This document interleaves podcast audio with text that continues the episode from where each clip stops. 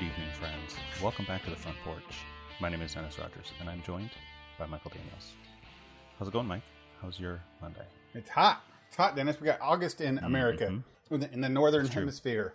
That's a that's an accurate statement. Yeah, I mean August is always super hot for our, our, our weekly weather report, but man, whoo, hot and humid. I felt like I was in Florida this week. The- I um, I am in uh, southern Indiana this week. Well, Mhm. this weekend. This mo- recent, recently ended weekend. Whatever. It's uh, complicated. Um, weekend. I did not. Uh, yeah, I did not drive up to your place to record in person for scheduling reasons. It's a little further than Mm-hmm, I realized, and so I came down with Dad on Saturday. Saturday, the days are kind of a blur. Um, Saturday late morning, and we met my brother David in uh, where Marion, Indiana. oh, what's up? Not sure. Weird place out there. Yeah. It's yeah, it's up there. It's between Fort Wayne and Muncie, yeah, yeah. uh, kind of kind of area. I actually thought we were going to Muncie.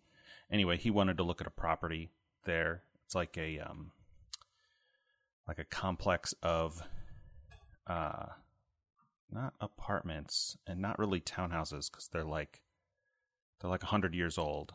So Hmm. maybe you would call them townhouses, but they're they're old, like similar to a couple of the places we've stayed uh, for Gen Con. Mm-hmm, mm-hmm. Um, like if you think of the way that last house was shaped with the brick kind of stone porch and the old plaster and, and stuff. Anyway, he was looking at that as an investment.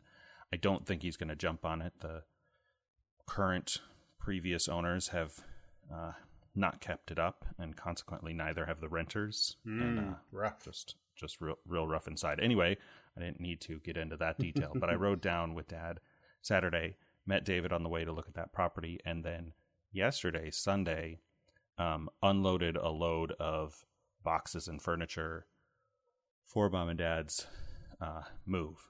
All right. Yeah. Dad he- got a big, uh, yeah, he got a big trailer. It's like 24 feet. Um, the kind of trailer you put a race car in. All right. and uh, that was it was full of stuff, and so we spent most of the day yesterday unloading in that heat you mentioned, and uh, sweating profusely. Yeah, we went. We Sydney and I went out. Decided to go well, trail walking. I mean, here in southern Indiana, we do have some um, really nice Mhm, trails that mhm. we can go on and hiking. And we decided to go to a, a popular place around this area called Brown County, and uh, they have a huge state park there. Yeah, state some- park. yeah, got some beautiful uh, travel trails, and we decided to go walking on them. But holy moly! I mean, and it got worse the next day. So we're I'm actually really like glad that we didn't do it the next day.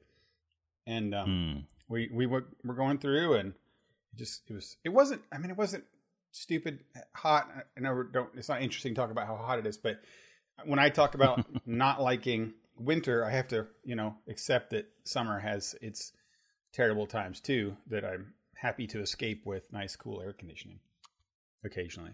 I mean, the, yeah. uh, Brown County is is fairly wooded, so did you at least get some shade? Yeah, yeah, yeah. On, on the trails, it, Mm. and that's the thing about someplace you can go. And if you're if you're listening in California, it's it's it's easy to say, well, it's you know 85, 90 degrees. It's one thing, um, but even in the shade in places like Indiana eh, for America or uh, Georgia and Florida, places like that, they, it's uh, the humidity level stays such that the Mhm. air, no matter where you're shade or not, it's still that oppressive heat and difficulty to breathe. You know, I I, I love the West Yeah. Coast, um, and sometimes what the Upper West Coast is like this too is that you know it's it's hot, but you don't you can still run, right? Because you don't have that problem of breathing thick air. Um, but when we were on our trail out there, you're Yeah. you're you're walking up these very steep steps, you know, hundreds of steps in the woods, and I'm on a real steep incline, and you can't breathe very well. It's very difficult. Um, but anyway, it, it we were one of those things you get done, and you're like, "We- we did it, right? We we did it. Um, Mhm. but the uh, the bugs like us too. It's the uh, was one uh, horsefly decided to just follow us the entire trip, and you know liked our smell, which is great. We did come across in the woods a, a gigantic wasp nest like you would see in the movies, like the size of a a, a Mm. bee in the tree nest type things that you would see, you know, like a big one. Yeah, yeah. And there was, a, Mhm. I guess, two there, and I was like, "Holy cow!" You know, we're we're going to turn around right here and head on back. But Yeah. well, anyway, it's a. I did see a lot of people out camping when we were there because we did go by the campgrounds, and man, it's Mhm, yeah. I, I do enjoy The camping. sta- state park there is very popular. I, I cannot imagine like I've stayed out, I've camped out when it's been stupid, humid, hot. I just don't see the appeal of it. I, re- I really don't. Where you just like lay down, and even at night, it's still that temperature. Yeah, we did that. My my most memorable experience, like I, I've mentioned before, we used to do Civil War reenacting, right? Which is its Mhm. own kind of like you don't have you don't have the modern um like active wear that's you know wicking and and all of that stuff like the really expensive stuff you get from Columbia and and REI you know what I'm talking about Yep. we didn't have that, but we also didn't have like t-shirts and jeans, Right. right? Which I I think are kind of in the sweet spot in like the worst of both worlds when it comes to handling the heat. Like the the pants, at least I I can't speak to the women's fashion, but for the, the guys, the men, um, we had like kind of heavy pants, hmm but they're this like loose weave wool, so they kind of breathe more than even denim does. Oh, okay. Um, well, a lot more than denim does. And I always wondered how, like The- back then, they they wore these full clothes outfits, and the, how they even did that. I don't know. Yeah, I, I mean, I think they just did. It was just, you know, you didn't go out in public in a certain way. And who knows in the, you know, like in the army, it might have been a different, a different situation. But the, the shirts were 100% cotton. And so they're not going to wick, but you're going to, this is kind of gross, but you're going to sweat into them. And then any little bit of breeze is going to cool you down because you're soaked. soaked and stuff. Um, yeah, I mean, I, you see those pictures but- of the like people in World War II in the 30s and the 20s, and they're in full jackets in the summer. And I'm like, how do they do? that? Yeah. how do they do Yeah. that?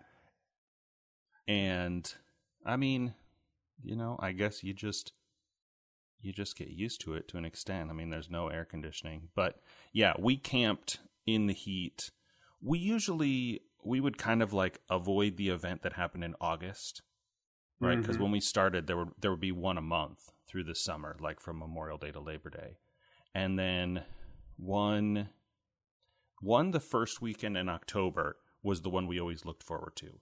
Like it was kind of risky. You could still get rain and like you know freezing you know snow and be too cold. But most of the time it was just perfect because it was cool enough to be wearing all the heavy you know period clothes um but not so cold that you're like you know putting on uh, Coats on long johns and and and and stuff underneath. Right. um, but when we did when we did Gettysburg, um, Gettysburg is um, right in July, like in the middle of of summer, and we did the 150th in 2013, and it was just like you just spend all day sweating, and because it's open field, there's no shade, and then I always remember it as I'd go to bed at night and just pass out like exhausted from you know being in the heat all day Heat exhaustion. Yeah. and for sure. then and and I would sleep really well like better than than I normally do at camp but then I would wake up at like 6:30 or 7 as the sun's coming up and I'm like well I have to I have to get up now because my tent is turning into an oven and oven. Yeah, you feel like you're baking, right? Yeah, I remember. mhm Wait, Yeah, that's a lot of times I'd wake up from camping with that kind of stuff. Yeah, August is the worst. That's that's the moral of our story, people. It's it's the worst. I don't know. I don't know. I guess that's the the equivalent of January, maybe, right? In, in the winter. Uh, in in cold places yeah cold places. correct. February Oh yeah, I guess if you're flipped in New Zealand or something. Right? Yeah, right. Right now in New Zealand it's uh what springtime, so they're they're they're happy. Uh, so I what did I get to do this weekend? I got to watch um, I watched some uh, some old shows that uh, Sydney and I got to sit down and watch that she hadn't seen before. Um, we watched. Hmm. Uh, I introduced her to her first Jack Ryan show. We watched Sum of All Fears with um, uh, Mm. B- Batman Ben Affleck. Um, okay. and Yeah. explained to her like what Jack Ryan is, and she tried to she tried to get me to explain to her because I was trying to tell her that this you know this character is in all these movies and books, and she's like, so it's like in his life, and I was like, well, kind of like, but they every movie they change like the age of his wife and Mm. if he has kids or if he's met him or his coworkers are different ages than they were and Mhm. they're nothing's the same but they're kind of the same she's like what would you call that like i don't know is it is it the same world is it, she's like is it like variants like from loki I was like i guess maybe you know that's what it is so watch think that and watch it go ahead Yeah, I don't know. I don't know if I've read any. I've read a little bit of Tom Clancy, and I've probably read one or two of those Jack Ryan books, and I think that they sort of went in order, but I, it might have been a little more like James Bond, where you know he could do a couple stories that all happen in the same year or whatever, um, because they're period. Uh, at least Oh, I yeah. think they're period. well you know, You know, the, one, the ones that the movies are mostly very russian and american type stuff is what they seem Yeah, yeah. on. Tom Clancy wrote a lot of that, like U.S. versus Russia spy kind of stuff. The one I know I read was um, Red Storm Rising, which Mm. is like when the Cold War negotiations fail and all of the things. It's like the the biggest one of his books, and also has the most characters. It's out of his. Uh, it's outside of his Jack Ryan series, typical stuff. Oh, but I I don't think I've read any of his books, but I do enjoy. I think all of the movies. I think there's not a Jack Ryan thing that I've have seen that not enjoyed. But I, I tend to like those. Like I like the Jack Reacher stuff. I love you know those kind of shows. Uh, I watched the 1st Mhm. season of the Jack Ryan series with uh, I keep him Jim from The Oh. Office. Um, with with um, John Krasinski. John Krasinski, and I enjoyed that. But but it's as I was telling Sydney the other day is that it's good. I, she was like, I, I loved it. As she's 15 years old, people remember, and she said, she's. I said, you, let's watch this show. It's a good show. And she's like, what what what is it? I said, what kind of movie? I said, it's a thriller. I want to describe it. She says, what do you mean by thriller? All right. She says, I'll sit down and I'll watch 10 minutes of it and we'll see what it's like. I'm like, you just, you can't do that. You can't watch a show that's meant to be watched in its whole entirety and Right. judge it on the first 10 minutes. Right. I, I didn't even know how to explain that. You know, you have to, those are shows that you do have to watch from beginning to end or they're, it's like you're gonna it's like you're gonna judge a brand new TV show based on its pilot first episode. right. And, I mean, some shows some shows will hook you. Like you know, I watched Deadwood and I knew in the first ten minutes that I was gonna love this show. But yeah. Right. Sure. most if it's if it's like a you know mini series kind of thing, you're just getting the prologue. You're just getting introduced to the characters. yeah, you're ju- you're just getting the beginning of it all. So, yeah, thankfully she did watch the whole thing and, and enjoyed it, and that w- that was pretty good. Um, that that is, you know, for a 15 year old, it's hard it's hard to do to put your phone down and watch for anything in my time. Sure, sure. right.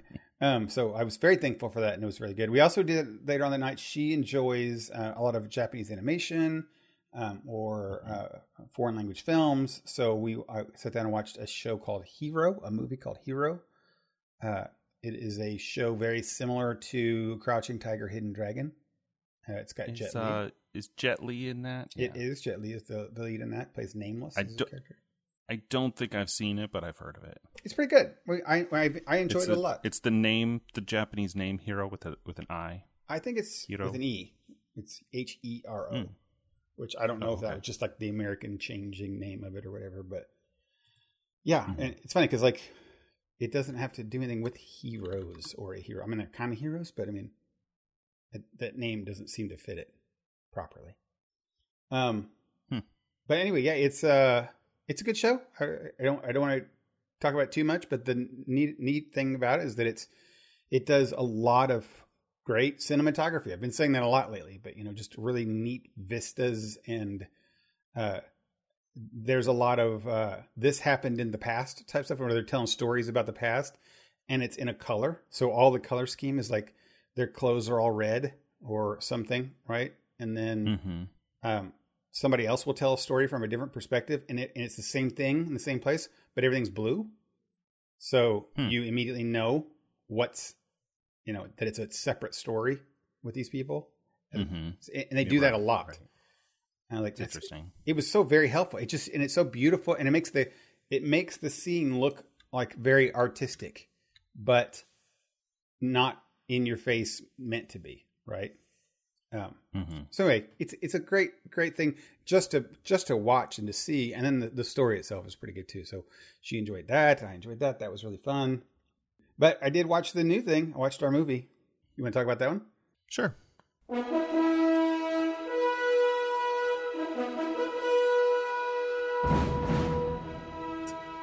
Uh, we are talking about the 2016 uh, anime film A Silent Voice. Um, let's see. I was looking for a studio because I, I know the studio does a couple of movies. It might be the director, uh, Naoko Yamada. Um, yeah, won awards, etc. Yeah, sure. Yeah. Well, this is I I've Um, not seen this before. You have seen this before, right? Yeah, I saw this. So this is from, as I said, 2016. So it's not very old, but I think I probably saw it in like 2017, maybe 2018. And I had just bits and pieces of the story that I remembered, um, kind of broad strokes, and a few like impactful sort of um, not realizations, but uh, you know, like um, what's the word I'm looking for? Thought provoking, or you know, something that happened in the film that I was like, oh, that makes me. And I think I mentioned this last week. Um, and so watching it again, I got to sort of relive the specifics of what happened without really remembering, um, like the narrative elements at all. Uh, Yeah. So that was that was interesting. The, uh, I I hate I, I hate I strongly dislike calling this anime, and and I, and I say that because Hmm. I I keep going back to when we talk about anime as it being too broad of a word. It is just not a fair word to say to label anything one thing, right? All yeah, all, all what- this whatever medium. you if if you don't watch anime and you don't know anything about it, all it ever means is Japanese animation.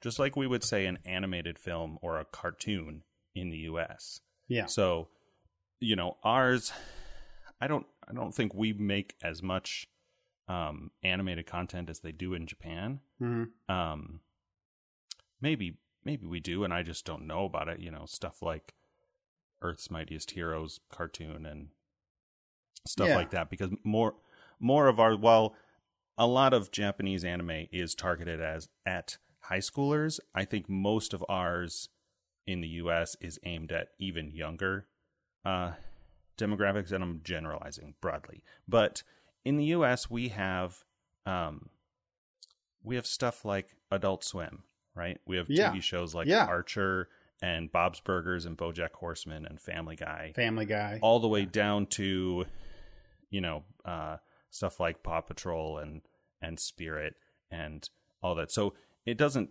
it's not necessarily enough to say that something is animated Yeah, yeah. You you want to in- say like, hey, you we watch this show, so like it's an animated cartoon, and you're like, oh, you Yeah. watch Smurfs? like, no, right. Right. in in in the us you have about a 90% chance if you say something's animated of it being for kids um Sure. or you know like Yeah. like middle schoolers at at the oldest yeah, um, where in Japan it does still skew young, um, but you have all of the all of the Studio Ghibli, Ghibli stuff, which is I don't actually know how to pronounce that. Mhm. It's one or the other.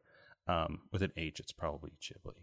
Mhm. Um, anyway, which those are those are kind of for kids, but you know maybe a little bit older. Some of them, um, you know, to to stuff we watched uh, I don't even remember now how long ago, a year or two ago, like Violet Evergarden is the example I always use, or uh, this is something like Kakegurui, which I wouldn't really recommend to anybody. Um, um, yeah, and so uh, we should say at the start of this conversation so that I don't have to edit it in later.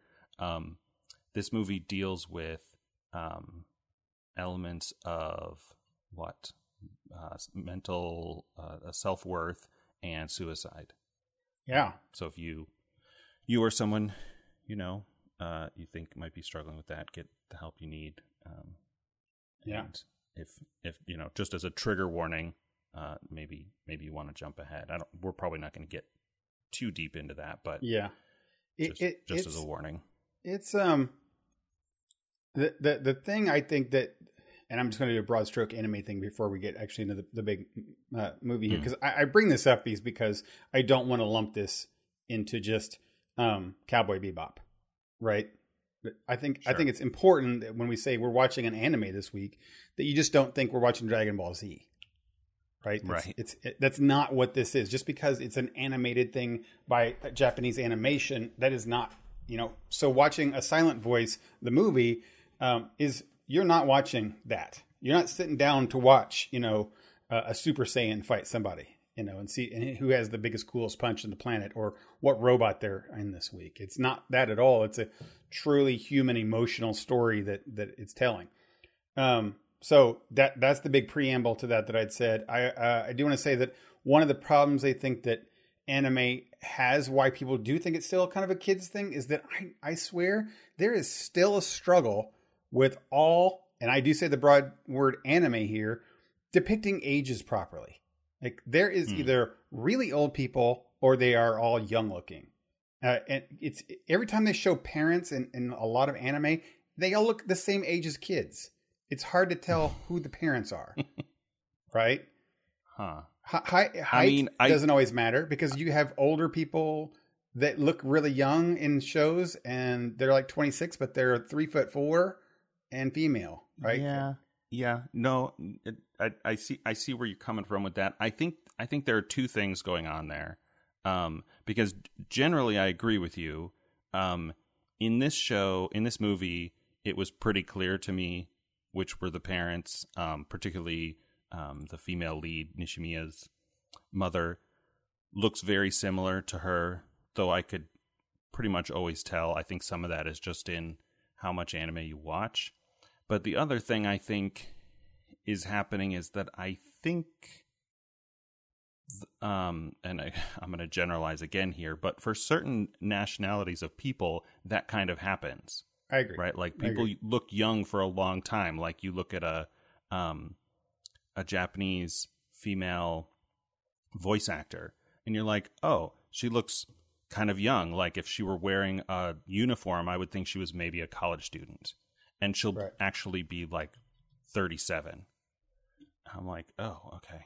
That, that's just me. Like, I don't know a lot of Asian people, so yeah, um, yeah. Right. And we are being very... and then and then we'll hit a point. You know, people. It's like people who, you know, this happens in in all groups of people. People won't seem to age, right? They'll get you. You see pictures and they don't look, you know, that different. Like we always say, Patrick Stewart, like from from mm, 35 sure. to 55 he looked like the same guy more or less yeah and, and then and to just you know, pigeonhole it you, you have like ming na wen who is one of the most badass ladies in the world right and mm-hmm. w- crazy actress been forever but she's almost 60 years old and i never would guess that looking at her right would guess that right right and, right. that's, and that's so I, perfect example. i think then they do have like when you see in in anime um a, a, grandparent, and it's really not. I mean, you think about the movie we right. saw a couple weeks, ago. and then ago, they show them all Shop. little and bent over and right, know, all gray right. Hair. Like yeah. when when we watched Ramen Shop, that was a similar thing. Now you've got uh, Japanese and and uh, I don't think yeah Singaporean. I remember yep. going over that when we talked about. um, he meets uh, the woman with her son, and she's clearly older than him, but you can't tell by how much. At least I couldn't. And then he meets the grandmother, and the, the grandmother looks like this. You know, she's she's pretty small, tiny. She's not really hunched over because she's still, you know, feisty. But um, yeah, I I think there's some of that at play, and then and then some of it too is just an anime, you know, animation thing where you're like, the kids all look the same, and people are like, oh, this most popular boy in school. He's so hot, and I'm like, he looks like all the rest. Like unless unless they're clearly, you know, like the the short guy who uh, the protagonist of this movie befriends in the second act.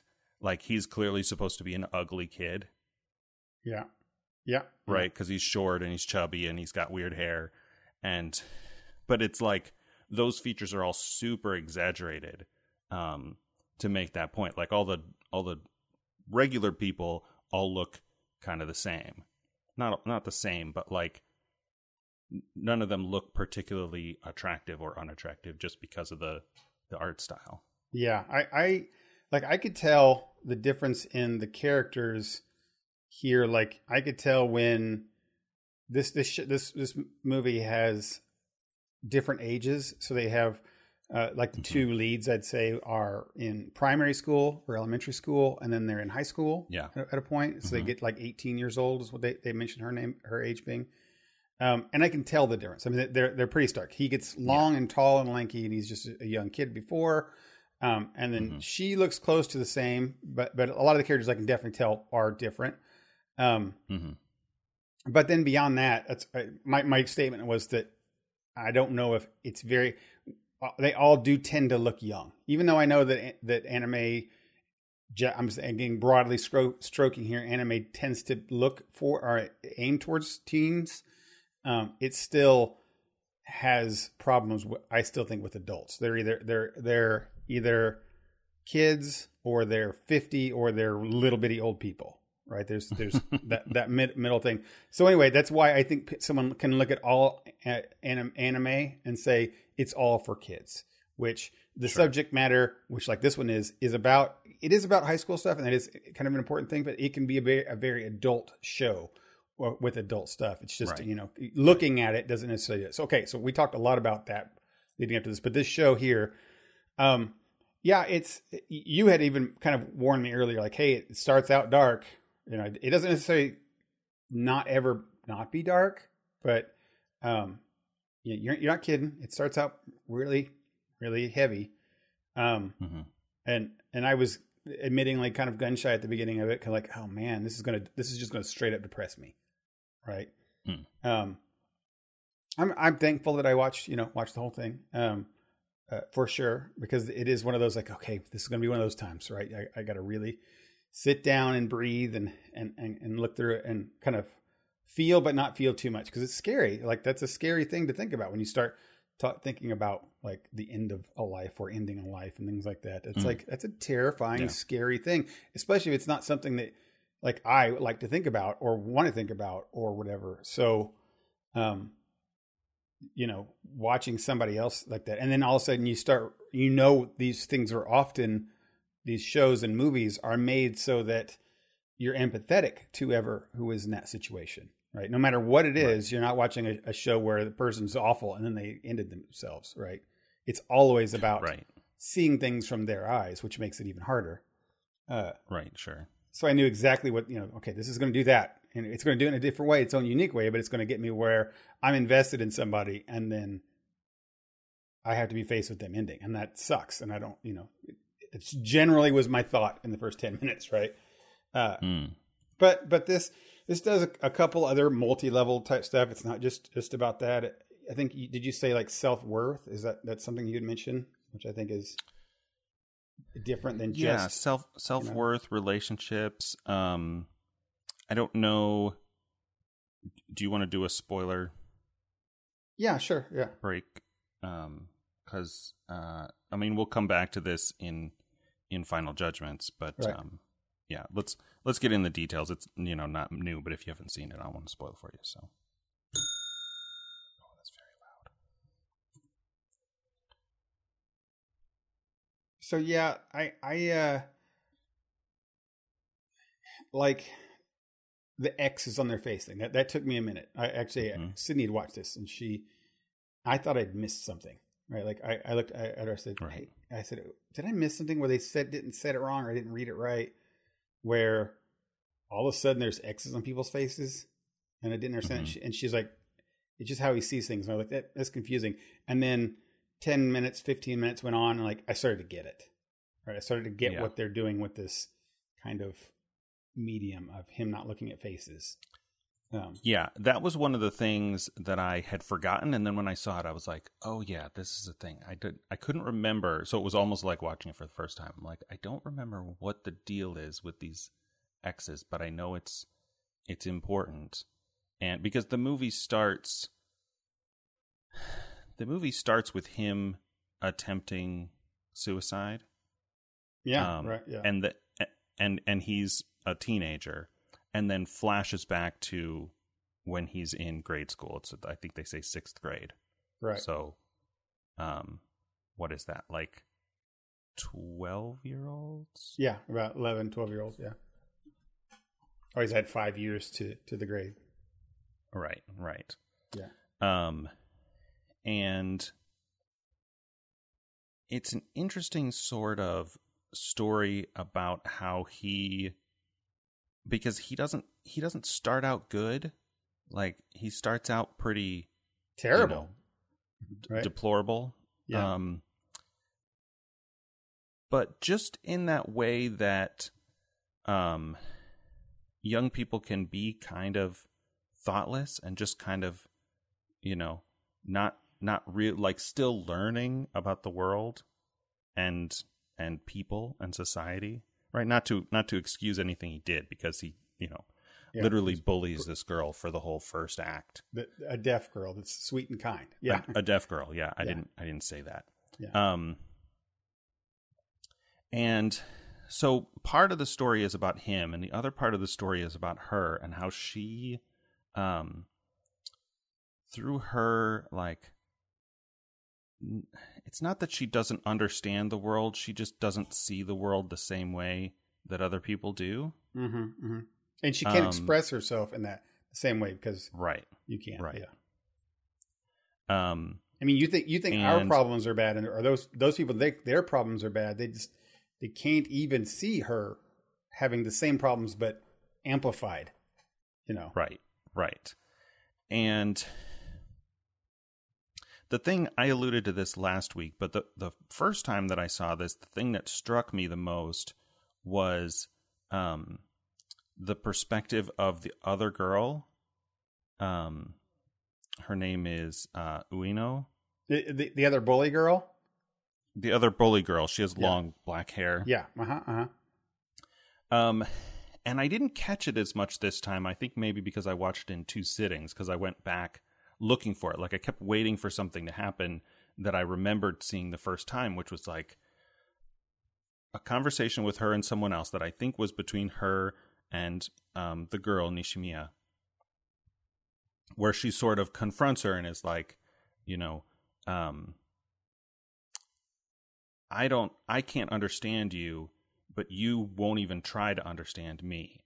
You just apologize all the time and you know don't make don't make any kind of effort. And she doesn't say it that way. I think that was Right, she know, says it pretty. how She says it pretty close to that way. I know. I know. She says that when she's getting secretly recorded. right in the in the um The in the Ferris Ferris wheel. And so I went back and watched that again and I was like, I don't know if that if that still hits me the same way it did the first time that I saw it. But the first time I saw it, I was like, okay, so you get this guy, um, Ishida, and he's he was a bully when he was a kid. And because of that, there were all of these negative consequences in his life and he became a social outcast, which you sort of expect, right? You're like, okay, all the other kids who are, you know, can be just as thoughtless as he was are like, oh, this guy is a bully and a jerk and we don't want anything to do with him. even though they're bullies and jerks too. Right. Even, Right. yeah, right, exactly. And so part of that is real and part of it is his perception. That's where you get into the X's on the face thing by the time he's in high school. Like, he just doesn't even try to engage with anybody because he, you know, now sees himself through this through this lens of you know uh, this filter of him of him being a bully and he's like there's no you know i'm this thing that was that's that's terrible and you know why should i even be here i don't deserve to live Yeah, yeah. The Um, the the I think it's important to look at a lot of that stuff, and and this this movie does a really good job of it. Is um, at different ages, people are different ways. I mean, they, mm-hmm. it's easy to say, "Oh, kids are cruel," or "Boys are, you know, girls are petty at that age," or to say those little isms that they say, be, often because they're true, right? But um, mm-hmm. You know, at each stage of of life throughout our lives, you know, you we all have these different kinds of experiences, and they're all true. Like when they're kids, they want to be liked, or they don't understand, or they want to be seen right? And yeah, so they they you know do what kids do whatever they might do to get that result, right? And and uh, that idea of I want to be liked, so I will. Um, not, I'm scared of this other person, so I won't talk against them. This one of the girls says like I was the reason I laughed along because I was scared of you, right? right. Another kid said I. Uh, another girl said I just said what everybody else was thinking because she wanted them to like her right? Uh, so she right. thought if she could be the center there and put this other kid down, then they would like her, right? It's all kids being kids, and, and it's a terrible, hard thing to say.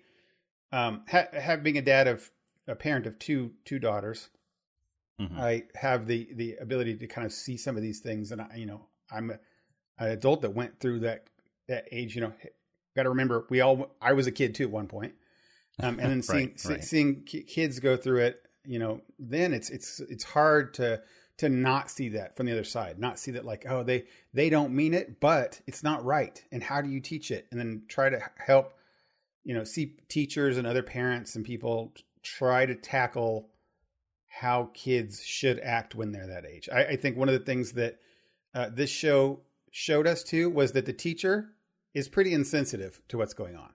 He's even sure. kind of an asshole to him right? Right. You're you're you picked on a on a deaf girl. You're terrible, and I'm suspending you from school, and I'm going to point you out in front of all the kids because you're so bad.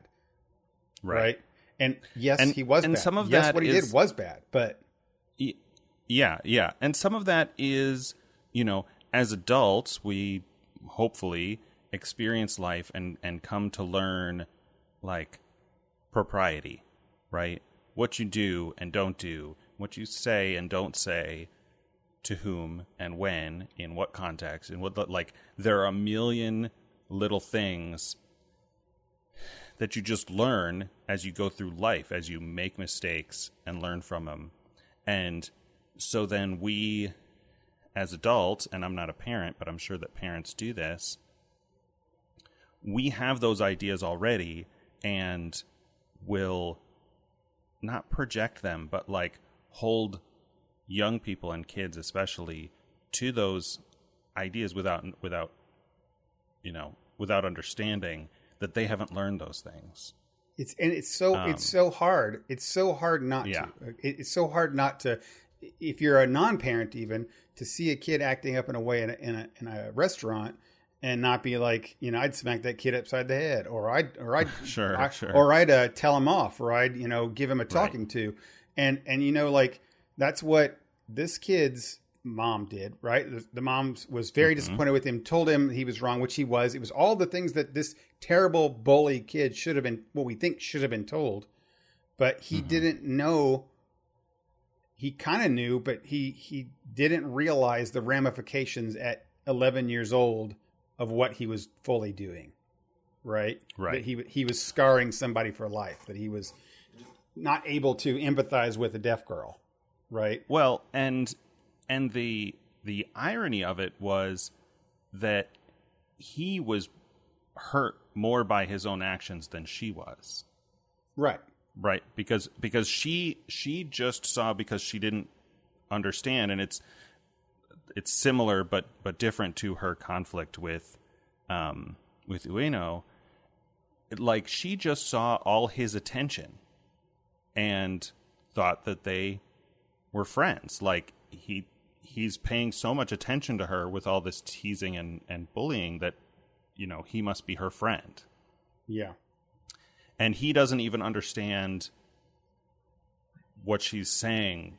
Like he can't if if she just you know, um like just tries to speak, he can't understand her words enough to even know that she's saying she wants to be his friend when they're young.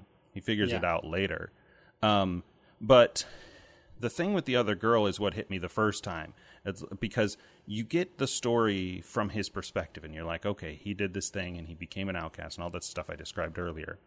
But then, um, you know, this other girl comes back into his life, and um, she seems completely the same as in high school. Like she's just as, you know, Rotten not really mean was. girl, but kind of thoughtless and selfish and um all of this stuff. And then she she has that that conversation with Nishimiya and you don't really you don't really sympathize with her because she's still you know only looking at it from her own perspective but she she lays it out and she's like okay well you know i tried to you know connect with you and you weren't interested in that you just wanted to like write in this in this book and you know that was not the the um Ueno did, didn't know how to how to react to somebody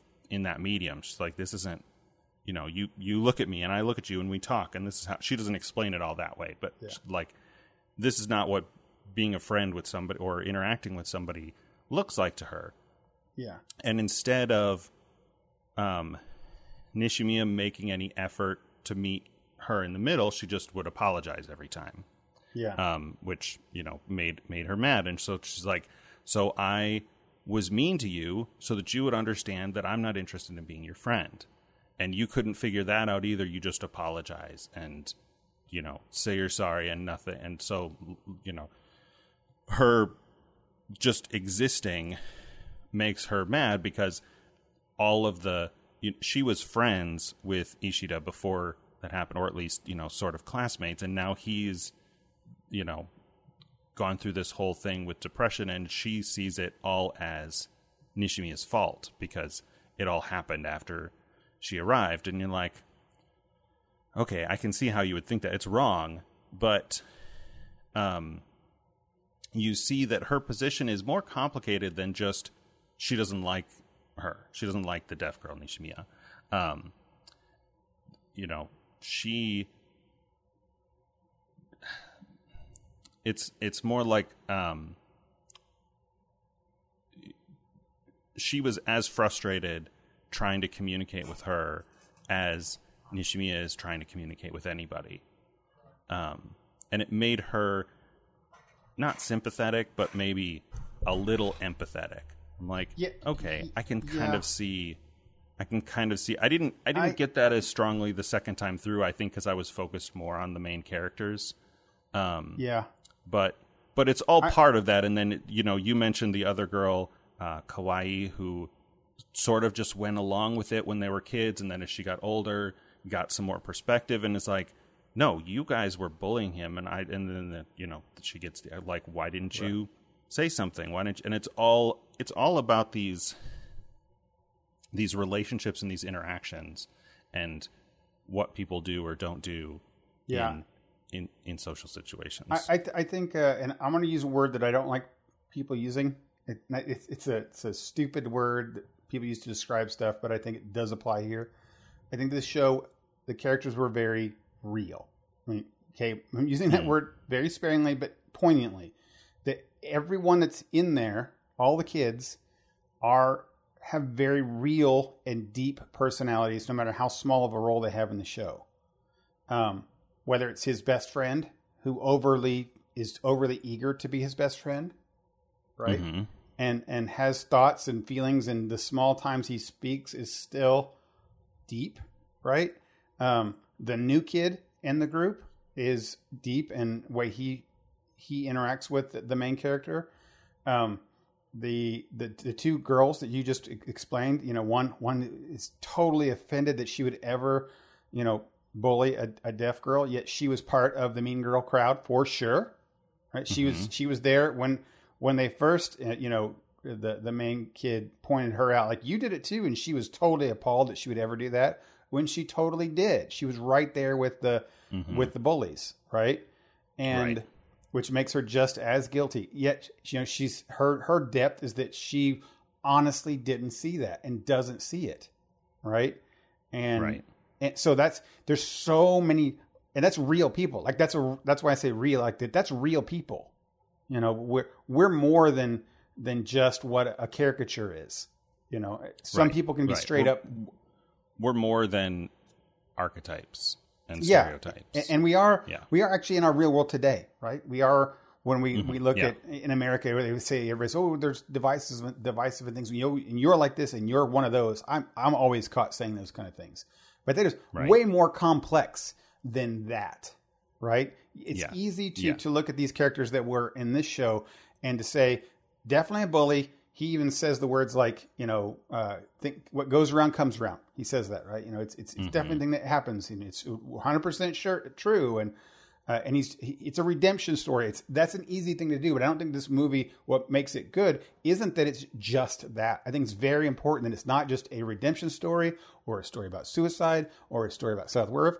Self worth. I think it's all of those things, and it's about all of these people being very real.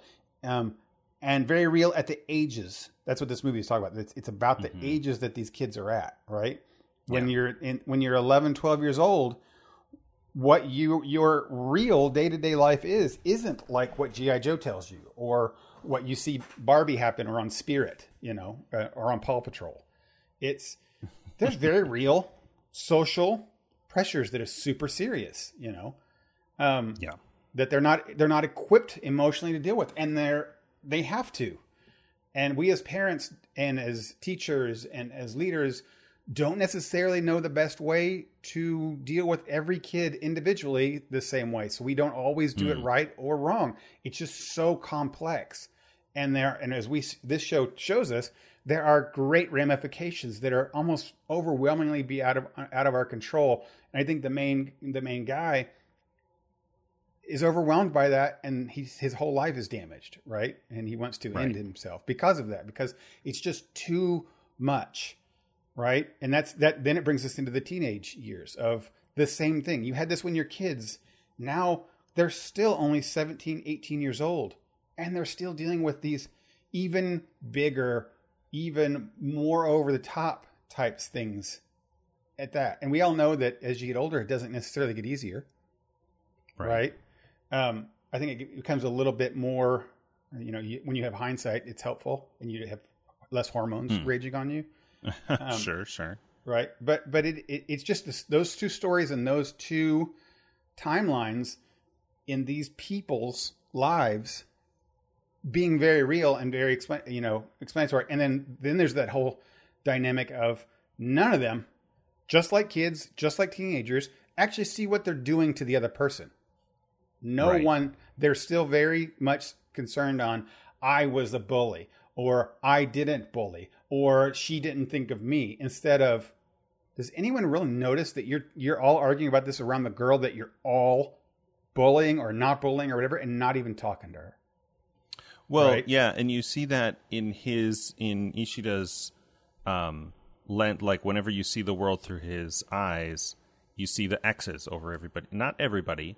They're not over any of his family, and he doesn't see one over Nishimiya, but it goes back and forth with Ueno when he um you know, will talk to her and maybe it'll come down, but most of the time it's back up.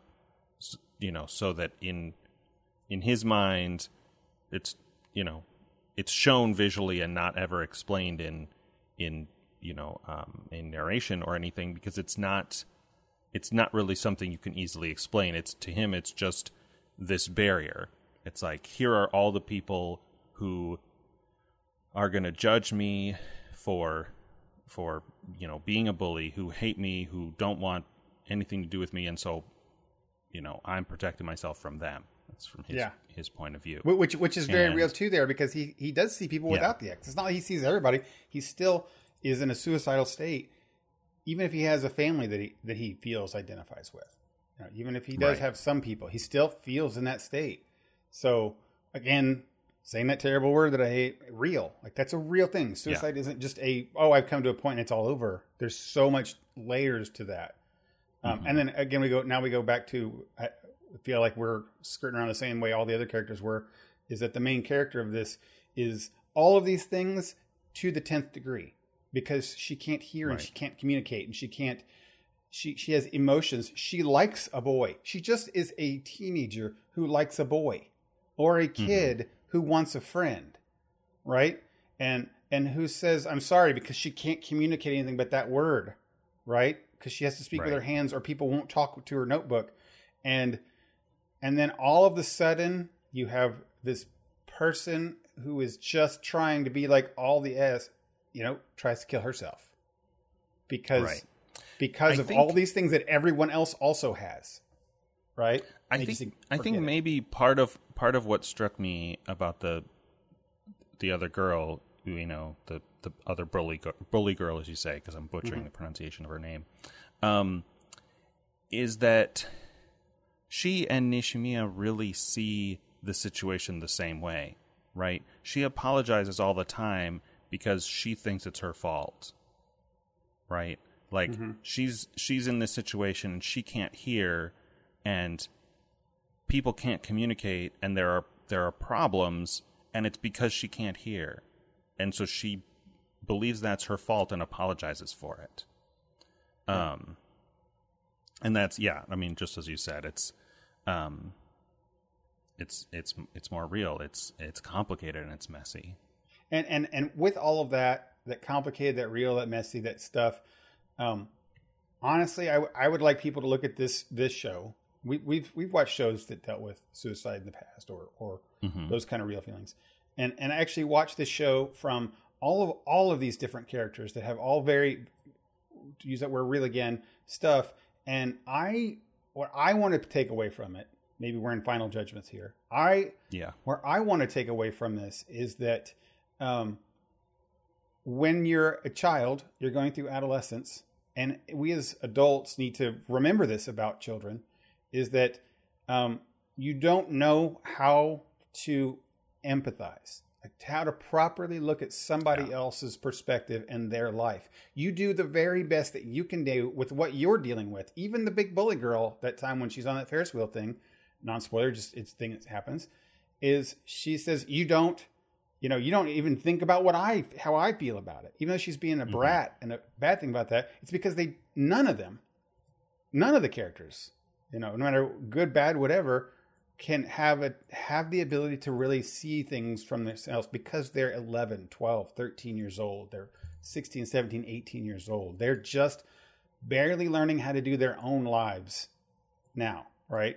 And i think we could all do better relaying that into today's thing with just saying I mean, that person is a bully they're not doing something right but they probably are more complex than what i'm thinking you know that they are Yeah, yeah. I mean, you alluded to this when we were in the spoiler section, but you know, you you can meet somebody who, in your mind, fits in a certain box, uh, can be given a certain label. Right? We use a lot of labels um, in society, and people don't like labels, but everybody uses them all the time. And they're not always wrong. Like none, none of these kids were not those No. things, right? no. we we we throw around words like stereotype and profiling and and prejudice and bigotry and racism and and and all of those things. But you know, you can talk to somebody who fits in one of those boxes, maybe politically, and it doesn't take very long at all to find a contradiction. And you're like, mm-hmm. wait, mm-hmm. how can how can you believe that and this?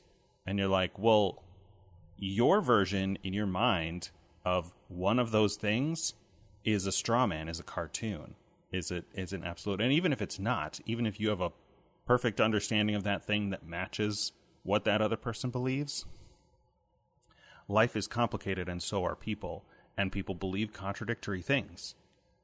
Sometimes irrationally, and sometimes, you know, they can compartmentalize. Um, and so yeah, I mean, uh, to to bring it back to the to the movie here a little bit. Um, my sisters, uh, Sarah and Becca, have seen this at least twice, and I told them I told them that I had watched it uh, for the podcast, and they were both like, uh, "I would have watched that with you again." right. we Same thing. Sydney watched it multiple it, times, and and, I was like, How, "You've watched it multiple times?" She's like, "Yeah, I watch it regularly." What? Um, and and and I was like, "You guys, uh, didn't you guys rewatch this like within the last year?" And they're like, Yeah, but I would I would watch it again. And it's the same thing Sarah said about Secret Life of Walter Mitty, though I think for different reasons.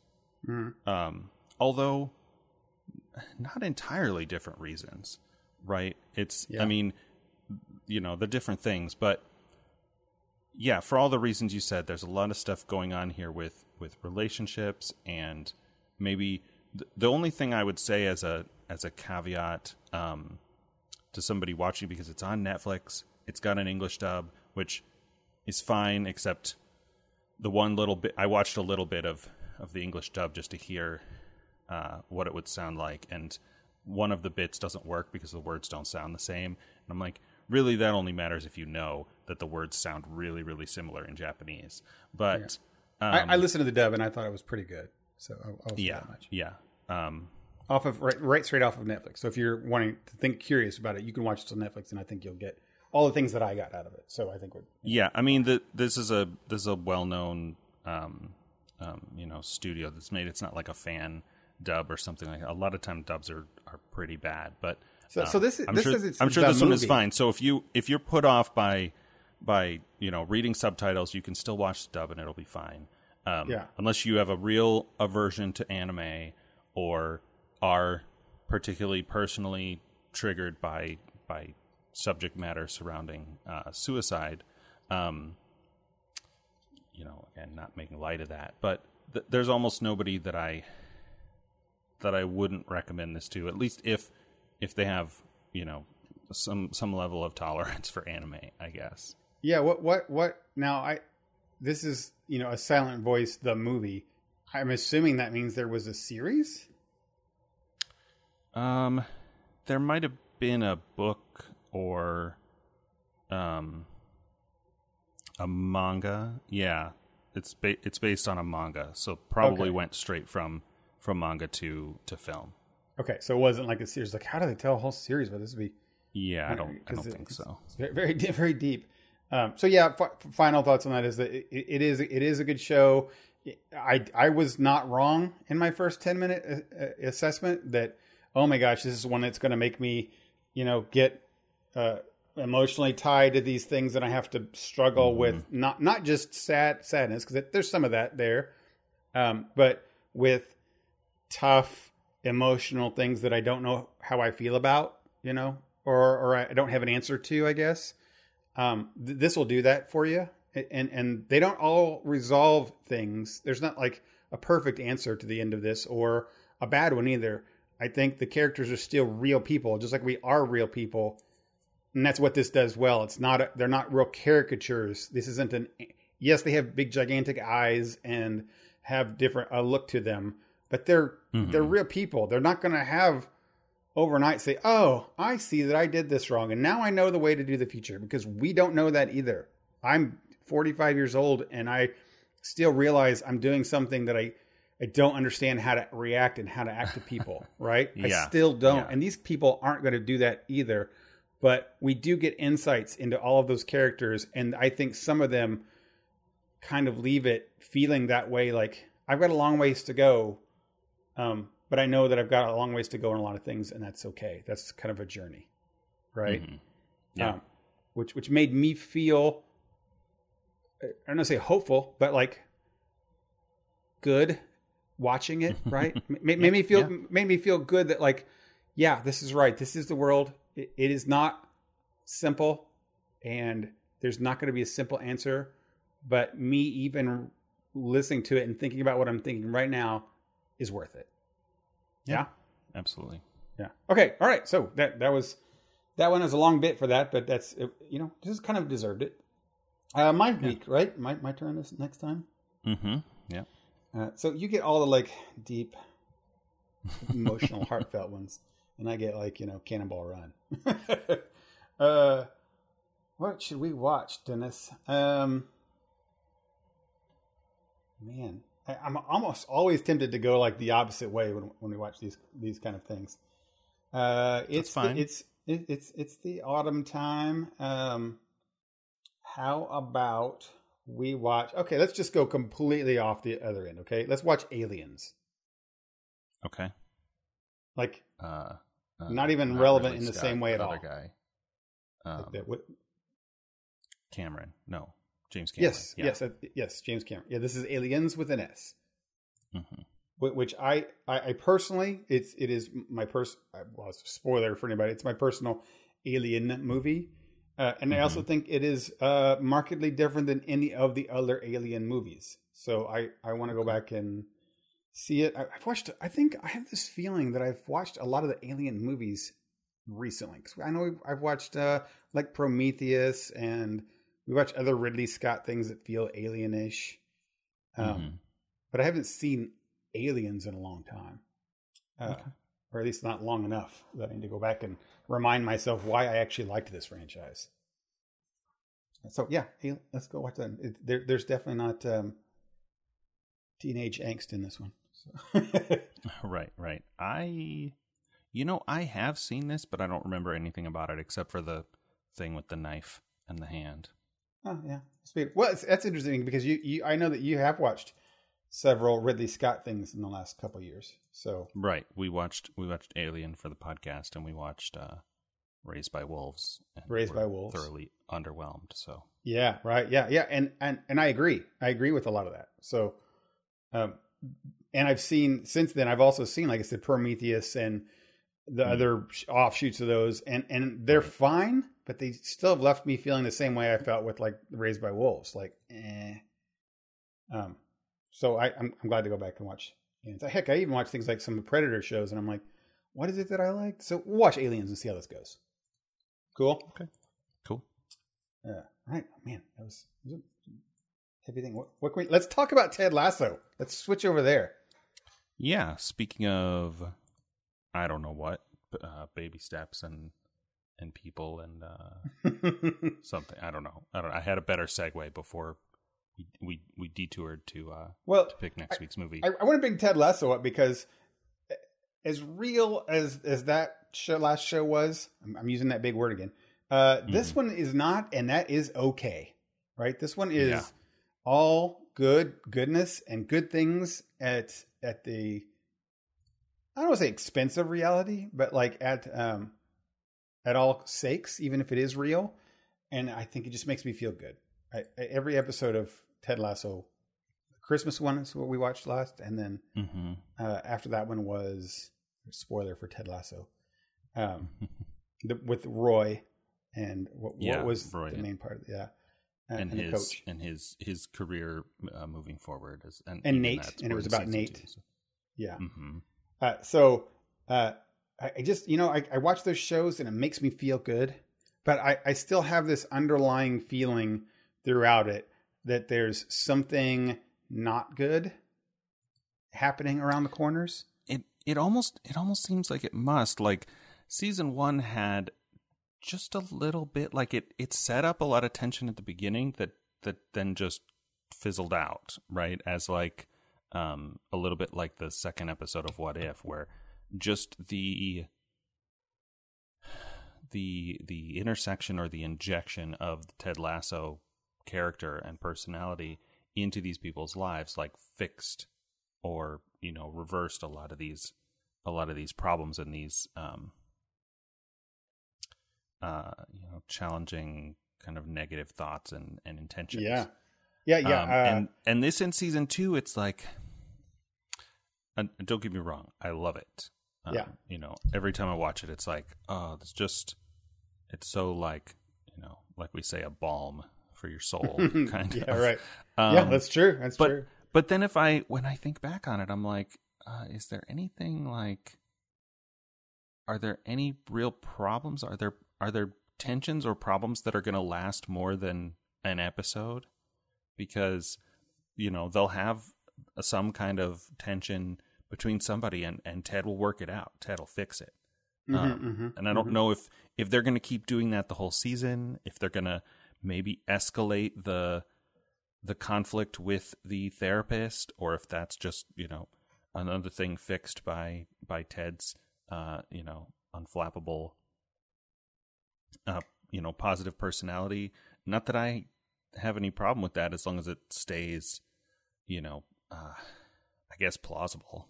yeah, yeah. I I, uh, I I tried to go back and, and watch season one with Sydney. She, she for some reason it's just not clicking with her. Uh, So you know what, fifteen year olds sometimes things click, sometimes you don't. So I you know this is just this is a dad thing, and I'll just dad dad will watch it. Um, Mhm.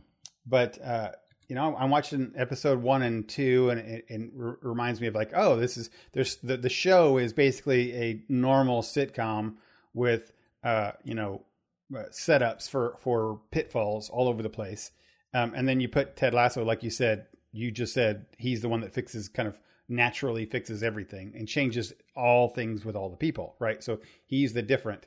Uh, it shows properly named. Um, Mhm. So you you have the the owner that's vindictive, and you have the the the jerk soccer star who's a jerk, and you have the the um, the coach who's I mean not the coach, but the the captain who's old and uh, crotchety and angry, and you've got all these terrible things that are all set up for badness, and you put Ted Lasso in though, and and you're right, you have you seem to have this, but pretty quickly, I think he overcomes a lot of that, right? Um, very few things stay all the way Yeah. through. Um, and th- th- there, I, I've read those reviews too with the season two being like, I don't know what they're getting. I don't know what their point is. And I, and I get that. I do get that. May, maybe it's something we won't see yet. Um, but I don't, I don't know if Ted held on to the, the season one.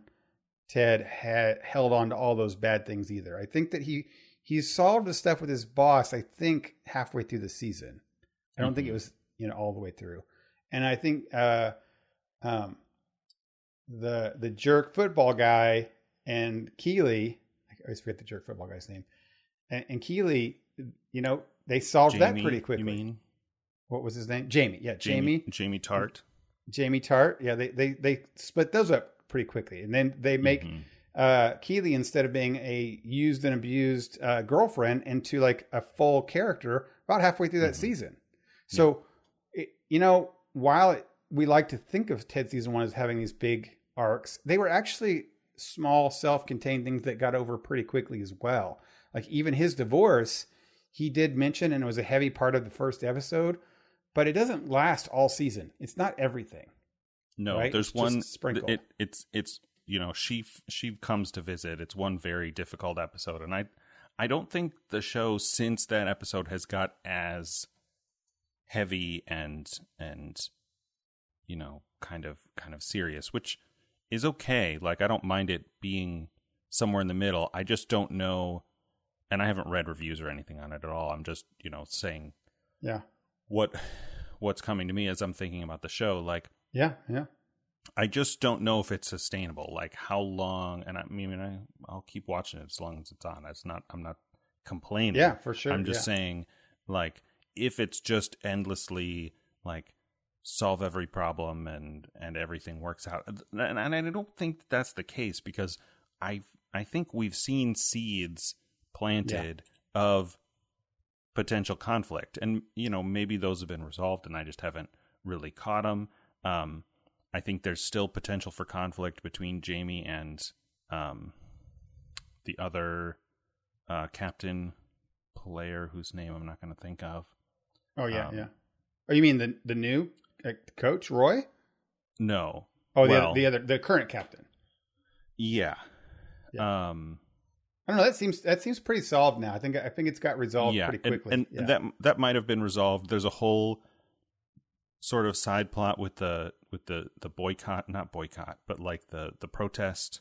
yeah, Um, but that doesn't seem and I- sustainable either, right? Like not not a whole lot, right?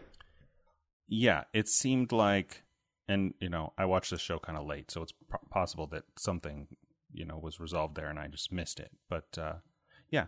Anyway, No, I I, I um, totally I, I totally get you. I think I, I I know what you're saying here. That it's the it's the same thing that The Office was episodic, uh, and every episode had a crazy thing they did, but there was still the Jim Pam through line, right? There's there's this other thing that you kind of wanted to to see move along in a different way, mhm. and you're enjoying every episode. But there's like, oh, this one kind of felt like you, and that's why I think people are are getting with this one is that season one was uh, his what's it like to be a footballer coach as a football coach or you know U.S. football versus you know European football, uh, and- that was kind of the through line, right? Him being successful or not with his team and players. So that was the overall through line of, of the series. What are they doing this season? I don't know. We we do have the uh, like you mentioned, repeating what you said, the the therapist thing, but that's not giving us anything. I'll, I'll say Mm-mm. from a the writer standpoint, I'm hoping that they they drop some kind of bomb on me that I didn't see the whole time, but I'm not getting anything from her. And I know that's the point is that she just is totally unreadable, but she's not interesting to me. And I'm not even every episode when she shows up, I'm like, okay, who who cares? Right? I, I mean, it's Yeah, yeah. it's fine. I think she smiled more than anything, or looked good on Ted for the first time. I don't know. It's just one of those. Ted is such a great, pers- positive thing, and I know there's. He's trying so many. He's tried being mean. He's tried being these different kind of things, just because that's what you should do. I I I don't want them to come back around to her and say, "Oh, Ted, being nice isn't great all the time." Right? I don't- I don't want Sure. that because everything Ted does in this series is what I would want from anyone to do in the world. Right? right. Um, you know, he he he knows when nice doesn't work, and he tries, and he tries being you know mean or something. He he, he knows when this isn't working, and he tries something else. He's always humble that was about probably- not knowing things. that was probably the goofiest part of season two. that was so definitely goofy, goofy. But but he he's you know he's humble in his. He, he he asks Roy multiple times to to come be a coach, and he's humble by saying, "Okay, I get why you feel that way," you know, and and is accepting. So I don't know what they're doing with the therapist, but if they're going to, you know, make it seem like oh Ted Ted is is flawed, you know, I, I'm not a big fan of that. I just I don't know what I don't know what they're doing with her, and she's the only through line that we don't know about um, that I can think of. The other one was Roy. You know, what's Roy going to do? Um, and I think just this last episode, they kind of solved the Roy, his character arc for this season, right? right. I mean, he he may have to struggle with being a coach, but I think I think he's going to for the rest of the series now be a coaching staff.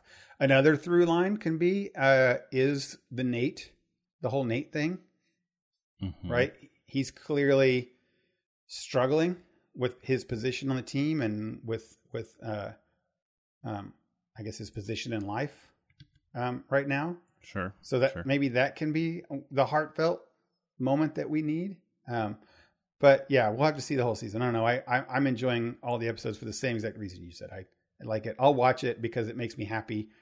Um, it doesn't mean the season is terrible because it's compared to season one, but which is a weird thing. Oh usually no, Usually- yeah, and right? I, I know that I've that I've said this several times, and it's not, um, you know, so I'm gonna I'm gonna say it again. But every every episode that I watch, I'm like, oh, this is great, this is so great, and right, it, and it might just be that, it might just be you know in, and it's fairly remarkable given the the origin of this TV show that it just started as this like commercials that they did that were kind of a joke. They're like, what if a what if an American football coach goes to England and tries to coach soccer?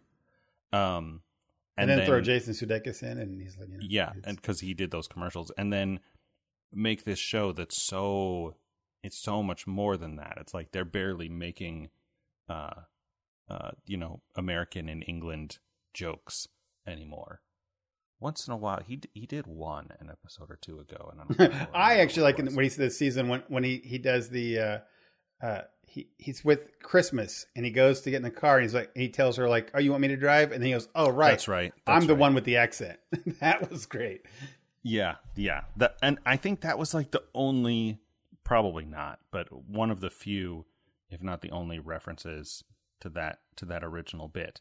But I think just in um you know, in in a world where there's so much like uncertainty and stress and conflict and all that just to watch this show where like stuff gets worked out and you see like conflict between people but ted and his you know almost pollyanna or anne of green gables style uh indomitability just um is able to reach people all around him um you know in a very unassuming uh um way.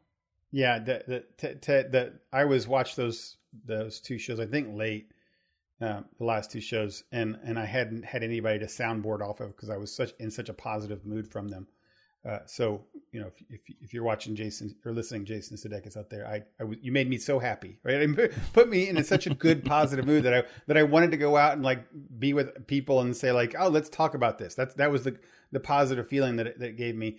And so I went online and I was like, people have to love this, and which is the worst thing you can do if you want positive reinforcement is to go online, right? Um, sure. And I went to Rotten Tomatoes, and I was first immediately pleasantly surprised with like 94% of critics like it, 91% of audiences like it. That's phenomenal, right? Mm-hmm. Um, and but then you read the internet troll, you know, comments about uh and and all the troll comments are what we've just kind of been saying, which is, you know, oh, it's it's just going nowhere and then uh, one star. You're like, what, what what is wrong with some people out there? You know, you're like, you, it's either one star or five stars. There's there's just no in between right. for some people on the internet, right? There's, uh, oh, it's it's it's absolutely the best show ever made, but it doesn't have this one thing. So that's you know, let's just mark it off as the worst. Which is like, why do why do people in the world do that? You, you have the middle ground. There's three, four stars out there. You could change that. but that that's that's what that's what the response is to the people who've been. If there's a bad thing for us to say about Ted Lasso, is what we said, and that's all minor. Dennis and I both agree that every episode is entertaining and, and worth a watch, and and I think it's the best television show out there to watch. I can't think of another one I want to watch more right now. And I love Lower Decks. Just moving on to Lower Decks, like I love that show a lot. Yeah, um, yeah. I, I still like. think I like Ted Lasso better. Man, Lower Decks is like the best Trek. I mean, it just is. Um, I think so. I think you know more and more. I don't know if this is because this is a thing that I sort of said last week.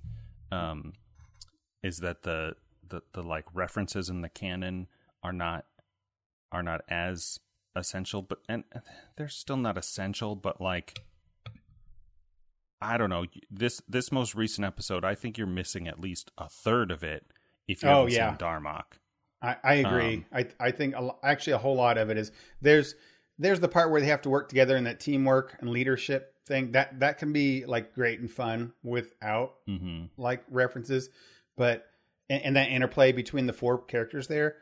Uh, but yeah, there's just there's just so much in this episode, like tongue in cheek and you know the collector yeah. stuff. They talk about data all the time and right, right, right, and and the you know the conflict with with Riker and the Enterprise D and some of that's like if you've seen any of it, right, you kind of have a sense. And I don't know how many people are watching Lower Decks who have never seen any Next Generation. Yeah, that's the real thing. I don't know one, right? No one. I don't.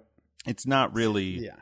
You know, it's it's for it's not for you know the the super hardcores, but you got to have at least a passing. And you know, to be fair, I said I said Darmok. Like, I think in almost anybody's like top five or at least top ten, um, Darmok is one of the best episode of episodes of Next Generation. Yeah, um, for sure. That, that there is like it stands alone, and it's a it's a thing that you know no other sci-fi series has done or m- maybe even could do. It's such a bizarre concept. Um, and of course, I mean, they haven't, as far as I know, none of the other shows like revisited it or or anything. And then you throw it in here, and it's like, oh yeah, but now they've got the universal translators, so it's not it's not going to be the whole episode. but every once in a while, he's going to throw something out, and they're like, they're like, oh man, it's no uh, it's no Tanagra on the water. Am I right? Am I right? Yeah, yeah. Or or when he when he tries to pick up on that girl or something, and he's like at the very end, I I cracked up at that. Like she shoots him down, and he's like, "Well, Shaka when the walls fell." Shaka when the walls. Fell. I laughed that so loud. And that's when nobody would get. Like no one would get unless you you knew that. Yeah. No one. Yeah. Well, and that's the best line.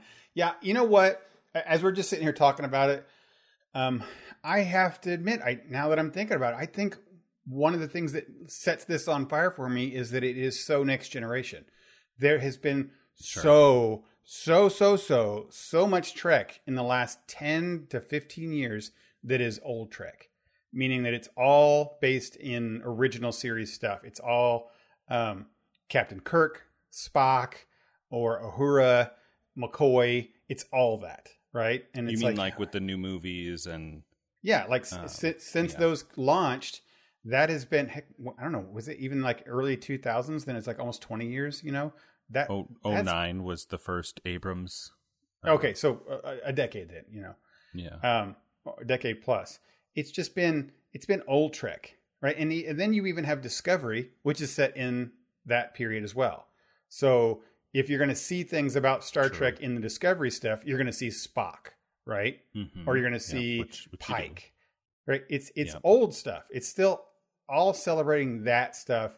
And yes, you got uh, we got Picard, but Picard did not feel next generation at all. I don't I don't think so, right? It I mean it gave us some it gave us Riker, which was nice, you know. Riker, and it's data kind of Yeah, the the story of the story of the Picard series season 1 is all about Romulans and and Data. So it's it's next generation, but it's like the heavy kind of dark in its in its tone and not that not that next generation didn't have you know heavy stories but it's probably you know i mean i was a i was an original series loyalist for a for a long time. But i think at this point if somebody isn't you know of a generation who maybe watched original series growing up on reruns if somebody knows star trek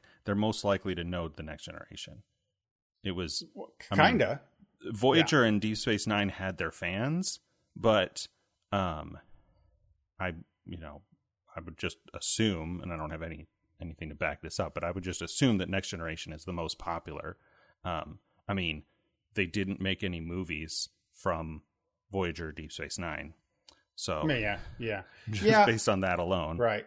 I mean, I, I, I, well, and those were still even even if you say next generation, I still throw you know uh, Deep Space Nine, Voyager into into the next generation lump because they're all the same time, right? They're That's they're true. the same. Federation. They're the same. yeah, characters They're set in the same over. time era, and they were, you know, they they aired, you know, overlapping. I don't think uh, Next Generation and Voyager were on at the same time, but both were on while Deep Space Nine was starting and finishing. and and they're both all ensemble casts. They're you Mhm. know, the, yeah. So they're all that's next generation kind of time, right? Uh, it's funny. I'm sure someone's out there saying like, well, that's it's just as the they said in Battlestar, this has all happened before. This will happen again type stuff. It's like. Uh, there was the original series, then the new kid on the block came around, and people were like, "Oh, the, the you know, I miss the real Trek, which is the old stuff." And then so when they relaunch it, they do use the quote unquote real Trek, and they use that source Mhm. material as stuff. And now that's the normal Trek, right? And all the the the the new Trek people are you know now aging up and saying, no, real Star Trek is next generation, right? And all you whippersnapper kids like this Abrams verse, which isn't real Trek, and then they now they go back and start making next generation content again, just like they Hmm. remade Right. you know what I'm saying? Kind of doing that loop type stuff. Who Mhm. knows? Maybe in 10, 15 more years, they'll go back to, oh, we need to have Kirk stuff again, you know? So, and then it all kind of loops around its own self. Uh, who, who, who knows? But, um, I do like that Discovery. It, I'll give Discovery credit for trying to be its own thing. I, I'll do that, and I give credit for um, Strange New Worlds possibly being its own thing, but I don't know. It's still going to be tied to, to Pike and and uh, Right. uh, Here's a- here's a here's a thought I had while you were running through that. Yeah. Uh, because when and I don't really know about this. There are documentaries. I've had one on my Netflix list for years. That's probably off Netflix by now. But um, there were like you know not protests, but the fan equivalent of protests when Next Generation came out. And to be fair, first season of Next Generation was rough. but- yeah, yeah, not not um, good is the words I'll use. Yeah, Yeah. I mean, you know, Encounter at Farpoint is this whole weird thing, but like compare that to it and I mean, I guess that's not that different from some of the stuff they did in the original series. But anyway, John de Lancie is- was the best parts of season one. Yeah, yeah, he's great. Um, do you think that Discovery is more different from Next Generation than Next Generation was from original series? Yes. I, I kind of think so too. And it's maybe not a fair comparison. There's more time. Is there more time? Yeah, I think more time has elapsed between the two things. But we've also had Yeah. stuff in between, right? We've had Deep Space Nine and Voyager, which, as we said, were about the same time. We had Enterprise Yeah. that people want to pretend that never happened, and we had you know the Abrams movies, and we had all the Next Generation movies. Um, but the I don't know, Discovery it almost connects in a little bit with some of the stuff from the Abrams movies or I agree. I agree with Kelvinverse, that, whatever yeah. you want to call those, because it's because the special effects make it a lot more actiony and a lot more, um, you know, uh, space adventure um, kind of stuff with the things they can do with with visual effects now. Um, Yeah. But I mean, you know, as I said when we were talking about season one of Discovery when it was airing, like moving from an ensemble cast to just focusing on this one person um, is is very different from from any. I mean, Yeah. all all of Star Trek before that was ensemble cast. Well, that that is fifty percent of it. I think you're hundred. Yeah. You hit that right there. That's fifty percent. The other fifty percent that makes it markedly different than Next Generation or the rest is that it's serial. That Yeah. it's not. It's not a an episodic thing where you're going and exploring different things out in the universe and meeting new races and Right. dealing with those Yeah. things. You, you're not. You're you're on one storyline when and it's all about Klingons, right? It's all about Right. the Klingons, or it's all And- about this sphere, you know. and they had done that. You know, Next Generation had two parters. Um, Yeah. you know, Voyager was was k- kind of one ongoing story, but they would still meet people along the way. Deep Space Nine was more of an ongoing story, um, but not not to the event, not to the extent that uh, Discovery was. Discovery was like a modern, like Lost or any other um, um, serialized story where, yeah, and so Yeah. I agree. I, and I don't, I agree. don't want to knock. I don't want to knock that. I don't want to say that that's that's terrible. Or if you're a Discovery, Just in terms of what makes it the different. New Trek, yeah. That Um, I- I'm using air quotes here. New Trek. I'm, I'm not putting that down because I'm an old fuddy duddy who likes the old uh, uh, Next Generation, which I do, and I am that. But um, it's just that it's I'm, I'm you and I are both trying to point out that there are differences here in those kind of things, and you know you can like this one and that be what you like of it. Um, so you know having that having that experience of me being next generation person and not not being a big uh, you know original series uh, fan, I I get it. I can see that now with the hindsight being twenty twenty, and I don't want to be that kind of person for people who like the new Discovery Trek now. Sure, I personally sure. won't necessarily like it for whatever reasons. I don't like it that much or as much, um, but I can totally see how a generation or people not exposed to X, Y, or Z can watch this thing with the kind of t- television that's being shown today and say this fits in my kind of way I watch TV, and I like it. Right. Right, and get that. actually the the the episodic format is a little bit how um ted lasso is. It's really a lot of it. Like there are ongoing Mhm. elements but there are really you know sort especially in season two. It wasn't maybe quite as much in season one. But i think that that bringing it down that way which is not new you know if you've been listening to the show we've made these same uh, comparisons or or observations before.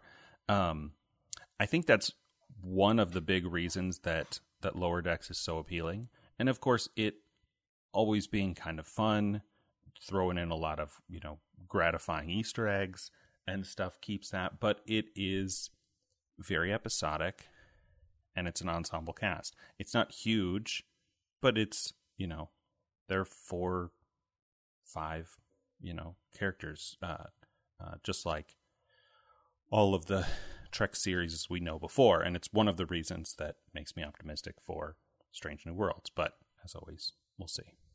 Yeah, yeah. I, I hope I I'm actually that's the the most new Trek that I'm most excited about, just because I like I like the cast so much. I mean, they they clearly love what they're doing.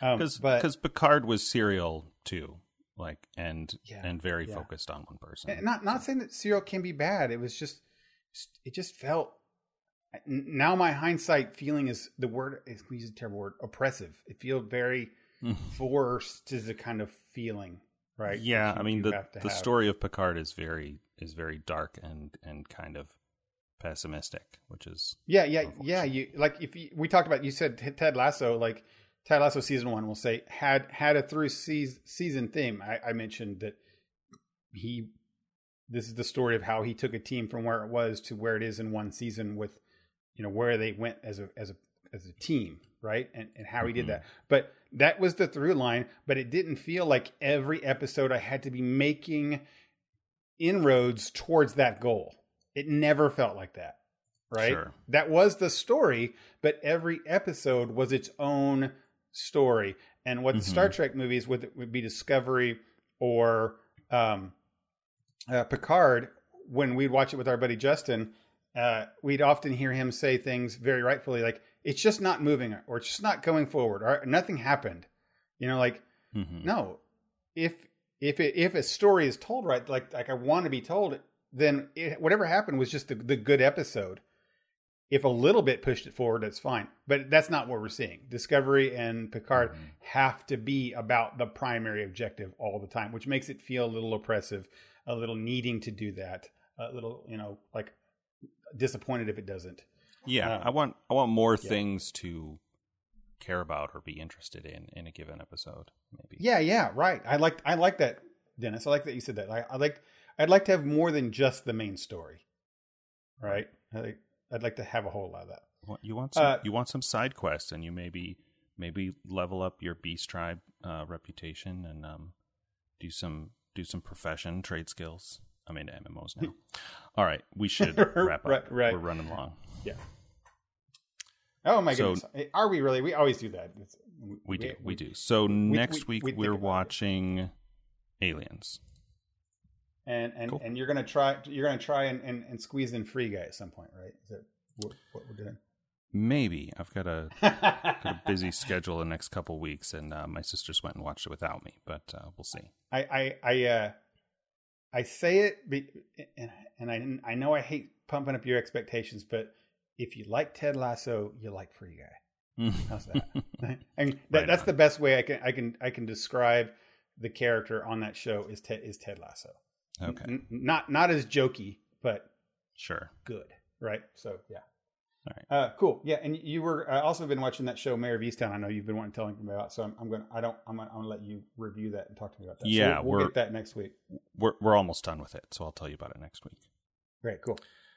All right, you've been listening to the Front Porch. This has been episode 209. Thanks as always to our friends at Geek Scholars Movie News and LRM Online. Uh, if you want to reach out to us with suggestions for things that we should watch, review, or discuss, uh, you can do that via email. That address is frontporchpod, all one word, at gmail.com.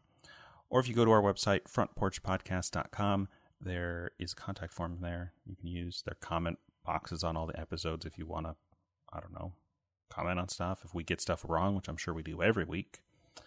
Uh, and there's also the list of movies that we have in our, in no particular order, uh, queue of, of things to watch if you want to check that out. Uh, if you enjoyed the front porch, please consider subscribing on all of the places you get podcasts or the one place. I assume you don't have multiples. And while you're there, if you want to leave us a review, that would be great. As always, thanks so much for listening. And until next time, I'm Dennis And I'm Michael. for the front porch. Night, everybody. See you next time.